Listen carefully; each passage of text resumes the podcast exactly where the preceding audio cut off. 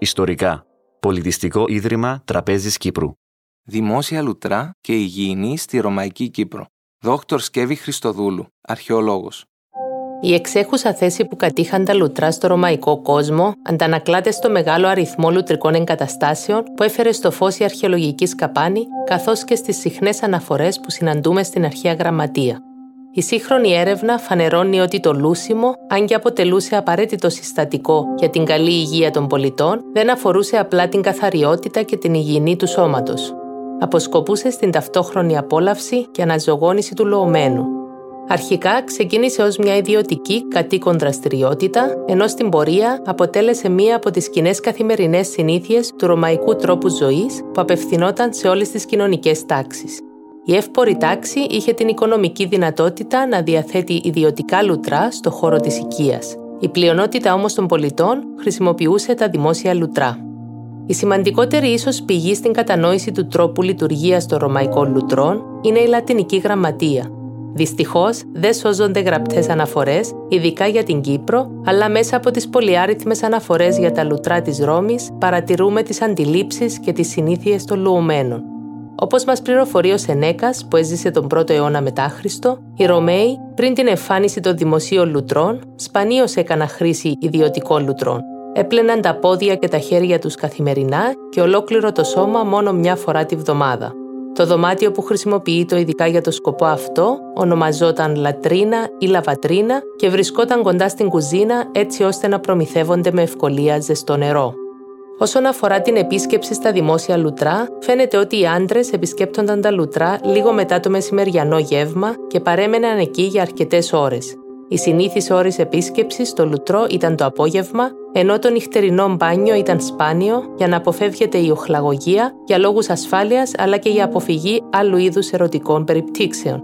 Αξίζει να αναφέρουμε ότι αρχικά τα λουτρά χρησιμοποιούνταν και από τα δύο φύλλα, υπήρχαν είτε διαφορετικές καθορισμένες ώρες εισόδου, είτε ξεχωριστοί χώροι για λούσιμο. Στην Κύπρο υπάρχουν αρκετές ενδείξεις που σχετίζονται με το λούσιμο ήδη από πολύ νωρίς. Αρχαιολογικές μαρτυρίες για την παρουσία λουτήρων, βαθιές δηλαδή πύληνες ή μαρμάρινες λεκάνες για ατομικό λούσιμο, συναντούμε ήδη από το 12ο αιώνα π.Χ. Η παρουσία τους σε ποικίλα περιβάλλοντα, όπως χώροι λατρείας, διοικητικά χτίρια, οικίες και τάφους, πιθανό να ταυτίζεται τόσο με την καθαριότητα και την υγιεινή, όσο και με κάποιο είδους λατρευτική χρήση. Στη βορειοδυτική αχτή της Κύπρου, στο ανάκτορο στο βουνί, συναντούμε τον αρχαιότερο πρόδρομο του Ρωμαϊκού Λουτρού, που χρονολογείται στον 5ο αιώνα π.Χ. και εικάζεται ότι αποτελεί την αρχαιότερη ένδειξη για ύπαρξη υποδαπέδια θέρμανσης στον αρχαίο κόσμο, το λουτρό αυτό είναι σχετικά μικρό σε μέγεθος και οδηγεί στο συμπέρασμα ότι προοριζόταν για ιδιωτική χρήση από τον ίδιο τον Άρχοντα και την οικογένειά του. Τα λουτρά που εντοπίστηκαν μέχρι στιγμής στην Κύπρο ανέρχονται συνολικά σε 25, τρία εκ των οποίων χρονολογούνται στην ελληνιστική περίοδο, ενώ τα υπόλοιπα ανήκουν στη ρωμαϊκή και βυζαντινή περίοδο. Κατανέμονται κατά μήκος της ακτογραμμής του νησιού, στη Σαλαμίνα, Αμαθούντα, Κούριο, Πάφο, Άγιο Γεώργιο της Πέγιας, Μανσούρα και Αγία Ειρήνη. Μόνο δύο λουτρά μαρτυρούνται στην ενδοχώρα, στην Άλασσα και στα Λακουδερά. Η μεγαλύτερη συγκέντρωση των λουτρών μαρτυρείται στη δυτική αχτή του νησιού, κάτι που μπορεί να δικαιολογηθεί από το γεγονός ότι η Νέα Πάφος αποτέλεσε την πρωτεύουσα της Κύπρου κατά την ελληνιστική και ρωμαϊκή περίοδο. Η τουρκική εισβολή και ο τερματισμός των ανασκαφών στο βόρειο τμήμα του νησιού περιόρισαν την αρχαιολογική έρευνα και ανασκαφή στα νότια. Ενδεχομένως όμως να υπήρχαν περισσότερα λουτρά στις μεγάλες πόλεις όπως στη Σαλαμίνα και στους Σόλους. Οι δύο βασικές διαφορές που χαρακτηρίζουν τα ελληνιστικά και ρωμαϊκά λουτρά είναι ο αρχιτεκτονικός σχεδιασμός και ο τρόπος λειτουργίας τους. Συγκεκριμένα, τα ελληνιστικά λουτρά, που ονομάζονται βαλανία, διαθέτουν ένα στρογγυλό κεντρικό δωμάτιο, το θόλο, όπου τοποθετούνται περιμετρικά καθίσματα. Τα μικρά αυτά λουτρά διέθεταν παρακείμενα βοηθητικά δωμάτια που χρησιμοποιούνται ως αποδητήρια, χώροι για μασάζ κλπ. Αξίζει να σημειωθεί ότι το λούσιμο ήταν κυρίως κρύο και οι λουόμενοι μπορούσαν αν ήθελαν να χρησιμοποιούν το θερμό νερό που έβραζε σε ένα λέβητα στο κέντρο του δωματίου. Παραδείγματα ελληνιστικών λουτρό συναντούμε στην αγορά της Αμαθούντας στη Λεμεσό και στο Κίτιο στη Λάρνακα. Είναι φανερό ότι το θερμό λούσιμο δεν αποτελούσε χαρακτηριστικό γνώρισμα των ελληνικών ηθών. Αντίθετα, οι Έλληνες λούζονταν με θερμό νερό σε στιγμές που θεωρούνταν σημαντική σταθμή στη ζωή, όπως η γέννηση, πριν το γάμο και μετά το θάνατο.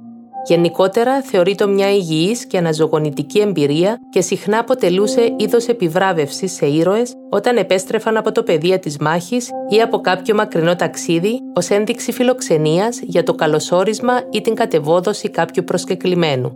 Η έννοια της απόλαυσης ενός θερμού αναζωογονητικού λουτρού ήρθε λίγο αργότερα με τους Ρωμαίους. Η μεγάλη καινοτομία που χαρακτηρίζει τα ρωμαϊκά λουτρά, γεγονός που μας επιτρέπει να θεωρούμε τους Ρωμαίους ως τους εμπνευστές των λουτρών, είναι η επίτευξη διαβαθμισμένων πολύ ψηλών θερμοκρασιών σε αυτά. Πώς επιτυχανόταν όμως η θέρμαση και διατήρηση της θερμότητας στα ρωμαϊκά λουτρά, Πυρήνας του συστήματος θέρμαση αποτελούσε η κάμινο, που θέρμενε το υπόκαυστο, το χώρο δηλαδή κάτω από το δάπεδο και ακολούθως διοχέτευε τον πυραχτωμένο αέρα σε ένα ειδικά κατασκευασμένο ψευδότυχο εντός το διαδοχικό δωματίο. Η μεγάλη αυτή καινοτομία στην τεχνολογία και στην αρχιτεκτονική του λουτρού επέτρεψε την επίτευξη σταθερής θερμότητας και έλεγχο της υγρασίας του δωματίου. Τα διαδοχικά δωμάτια που διέθεταν τα λουτρά είναι το αποδητήριο και το ψυχρό δωμάτιο που δεν θερμαίνονταν και στη συνέχεια το χλιαρό μέτριο δωμάτιο, το δωμάτιο εφίδρωσης και το θερμό δωμάτιο που θερμαίνονταν μέσω του ζεστού αέρα που περνούσε κάτω από το δάπεδο. Χαρακτηριστικό είναι ένα χωρίο από τους διπνοσοφιστές του Αθήνεου που καταγράφει τη δυσαρέσκεια δύο λουωμένων για τις υψηλές θερμοκρασίες που επικρατούσαν σε αυτά. Αναφέρουν ότι το νερό αρκετές φορές ήταν υπερβολικά ζεστό, σε βαθμό που είναι τουλάχιστον απάνθρωπο και ικανό να μετατρέψει κάποιον σε βραστό κρέας. Πιθανότατα τέτοιες αναφορές χαρακτηρίζονται από υπερβολή, αλλά το δάπεδο δεν έπαβε να ήταν πολύ θερμό και τα σανδάλια με ξύλινη σόλα ήταν απαραίτητα για την προστασία των λουωμένων με την είσοδό τους στο καυτό δάπεδο των θερμών δωματίων. Απεικονίσεις των σανδαγιών συναντούμε σε ψηφιδωτά της ρωμαϊκής περίοδου, συχνά με την ευχή προς το λουόμενο για ένα ευχάριστο λουτρό. Τα ρωμαϊκά λουτρά χαρακτηρίζονται επίσης από μεγάλη ποικιλομορφία όσον αφορά τον αρχιτεκτονικό τους διάκοσμο, γεγονός που καθιστά τη μελέτη τους δύσκολη, καθώς ξεπερνούν τα χίλια παραδείγματα παγκοσμίως. Ένας γενικός διαχωρισμός αφορά κυρίως το μέγεθος. Η πρώτη μεγάλη κατηγορία, τα μπάλνεα, ήταν κυρίως λουτρά που εξυπηρετούσαν πρωτίστως σκοπούς υγιεινής. Γι' αυτό και τα συναντούμε συνήθως σε οικίες και επαύλεις σε μικρότερες πόλεις ή σε χωριά. Στην Κύπρο συναντούμε αρκετά τέτοιου μικρού μεγέθους λουτρά που καλύπτουν μια έκταση 150 με 400 τετραγωνικά μέτρα και μπορούσαν να εξυπηρετήσουν ταυτόχρονα από 5 μέχρι 15 άτομα. Σημαντικό είναι ότι όλα τα λουτρά, ανεξάρτητα με το μέγεθος, ακολουθούν τις υποδείξεις του Βιτρουβίου κατά την ανέγερσή τους, τοποθετώντας τα ψυχρά δωμάτια στην ανατολική πλευρά και τα θερμά στη δυτική, με στόχο να απορροφάται όσο το δυνατόν μεγαλύτερη ηλιοφάνεια και να διατηρούνται τα επίπεδα θερμότητας σε αυτά. Όσον αφορά τη δεύτερη μεγάλη κατηγορία, τις ονομαζόμενες θέρμες, χαρακτηρίζεται από εντυπωσιακά οικοδομήματα λουτρικών εγκαταστάσεων που εμφανίστηκαν κατά τη διάρκεια των αυτοκρατορικών χρόνων και όπου οι επισκέπτες μπορούσαν να απολαύσουν τη μέρα τους με ποικίλου είδους δραστηριότητες. Διέθεταν τη βασική σειρά των δωματίων για το λούσιμο, ωστόσο η μεγάλη διαφορά αφορούσε το μέγεθος, την πολυτέλεια και τις υπηρεσίες που προσέφεραν στους χώρους αυτούς. Πέραν από την επάλυψη και τις εντριβές, διέθεταν μεγάλους εξωτερικούς χώρους για σωματική άσκηση, παλέστρα, πισίνες, κήπους και άλλα. Τα παραδείγματα που συναντούμε στην Κύπρο, ένα στη Σαλαμίνα και ένα στο Κούριο, κάλυπταν έκταση περίπου 3.500 τετραγωνικών μέτρων και πιθανότατα να μπορούσαν να φιλοξενήσουν ταυτόχρονα πέραν των 100 με 150 ατόμων. Η συμμετρική διαρρύθμιση των λουτρών αυτών αποτελούσε πρακτική λύση στις περιπτώσεις που ήθελαν να θέσουν σε λειτουργία μόνο τη μια πτέρυγα για καθαρισμό των χώρων, επιδιορθώσεις ή απλά για μείωση του κόστους λειτουργίας σε περιόδους οικονομικής δυσχέρειας. Επιπρόσθετα, γινόταν εφικτή η ταυτόχρονη χρήση από άντρες και γυναίκες σε ξεχωριστά τμήματα. Αρχικά οι λουόμενοι εισέρχονταν στο αποδητήριο, ένα ειδικό δωμάτιο όπου γδίνονταν και το οποίο διέθετε καθίσματα και ειδικές θήκες εσοχές για την τοποθέτηση των ρούχων. Ένα σύνηθες πρόβλημα στα δημόσια λουτρά ήταν η κλοπή των ρούχων. Έχουμε συχνές αναφορές για τους υπεύθυνους για διαφύλαξη των προσωπικών αντικειμένων των λουωμένων, ενώ ο Αθήνεος αναφέρει επίσης ότι οι ματιοκλέπτες ήταν άξιοι θανάτου. Στη συνέχεια θα ακολουθούσε κάποιο είδους σωματική άσκηση στους ανοιχτούς χώρους των λουτρών και έπειτα θα επέστρεφαν και πάλι στο κρύο δωμάτιο για καθαρισμό και στη συνέχεια στο μέτριο και θερμό δωμάτιο για εφίδρωση και εμβάπτιση στις πισίνες με το ζεστό νερό. Το θερμό νερό θεωρείται αναζωογονητικό και ωφέλιμο για τους ταλαιπωρημένους μυς, καθώς και για άλλου είδους μυϊκές ασθένειες. Συχνές αναφορές γίνονται για την ανησυχία των επισκεπτών όσον αφορά το συχνό καθαρισμό του νερού, έτσι ώστε να μην υπάρχει πιθανότητα μετάδοσης οποιασδήποτε ασθένειας. Η πρόνοια για παροχή φρέσκου και καθαρού νερού στους πολίτες φαίνεται ότι αποτέλεσε κύριο μέλημα κατά τους ρωμαϊκούς χρόνους. Η υδροδότηση των μικρών λουτρών μπορούσε να πραγματοποιηθεί με τη συλλογή των όμβριων υδάτων σε δεξαμενές. Από την άλλη, μεγαλύτερα σε μέγεθος λουτρά που διέθεταν ομαδικές δεξαμενές για λούσιμο ή πισίνες ήταν εξαρτημένα από τη συνεχή και άφθονη παροχή νερού από ένα υδραγωγείο. Το υδραγωγείο μετέφερε το νερό από κάποια μακρινή πηγή και στη συνέχεια το διοχέτευε στην πόλη μέσω πύληνων αγωγών. Μέχρι στιγμής σώζονται ενδείξεις για τέσσερα υδραγωγεία στην Κύπρο, στη Σαλαμίνα, στην Αμαθούντα, το Κούριο και την Πάφο. Τι γινόταν όμως με το χρησιμοποιημένο νερό των λουτρών, αν λάβουμε υπόψη μας τη μεγάλη ποσότητα ακάθαρτου νερού που έρεε, ήταν λογικό ότι θα γινόταν προσπάθεια να εκμεύσουν από αυτό οποιαδήποτε άλλη χρήση πριν το αφήσουν να χαθεί. Η πιο κοινή χρήση του σχετιζόταν με τη λειτουργία των δημόσιων αποχωρητηρίων. Λόγω της ανάγκης για συνεχές, αλλά όχι απαραίτητα καθαρό διαθέσιμο νερό, για το ξέπλυμα των ακαθαρσιών των αποχωρητηρίων. Αυτά χτίζονταν δίπλα από ένα λουτρό ή τις πλήστες φορές αποτελούσαν αναπόσπαστο κομμάτι των ίδιων των λουτρών με στόχο να αξιοποιήσουν το ακάθαρτο αυτό νερό που χανόταν. Τα αποχωρητήρια απαντώνται ήδη στην ελληνιστική περίοδο με τις λέξεις απόπατος και άφοδος, ενώ στη λατινική ως λατρίνα ή φόρικα. Ιδιωτικά αποχωρητήρια διέθεταν οι πλούσιες οικίες, ενώ τα δημόσια αποχωρητήρια που βρίσκονταν κοντά σε λουτρά, θέατρα και αγορές διέθεταν πολλαπλές θέσεις διαρρυθμισμένες γύρω από ένα ανοιχτό χώρο.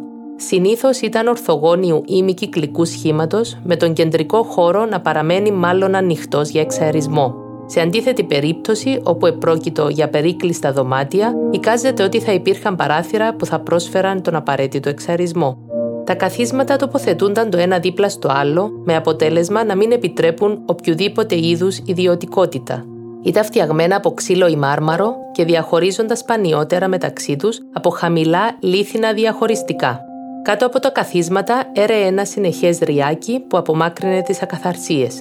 Η υγιεινή αυτή διαδικασία ενισχύθηκε με την τοποθέτηση αυλακιού στο δάπεδο ακριβώς μπροστά από τα καθίσματα, το οποίο γέμιζε με τρεχούμενο καθαρό νερό, μέσα στο οποίο μπορούσε κανείς να βυθίσει το σφουγγάρι του για να καθαριστεί.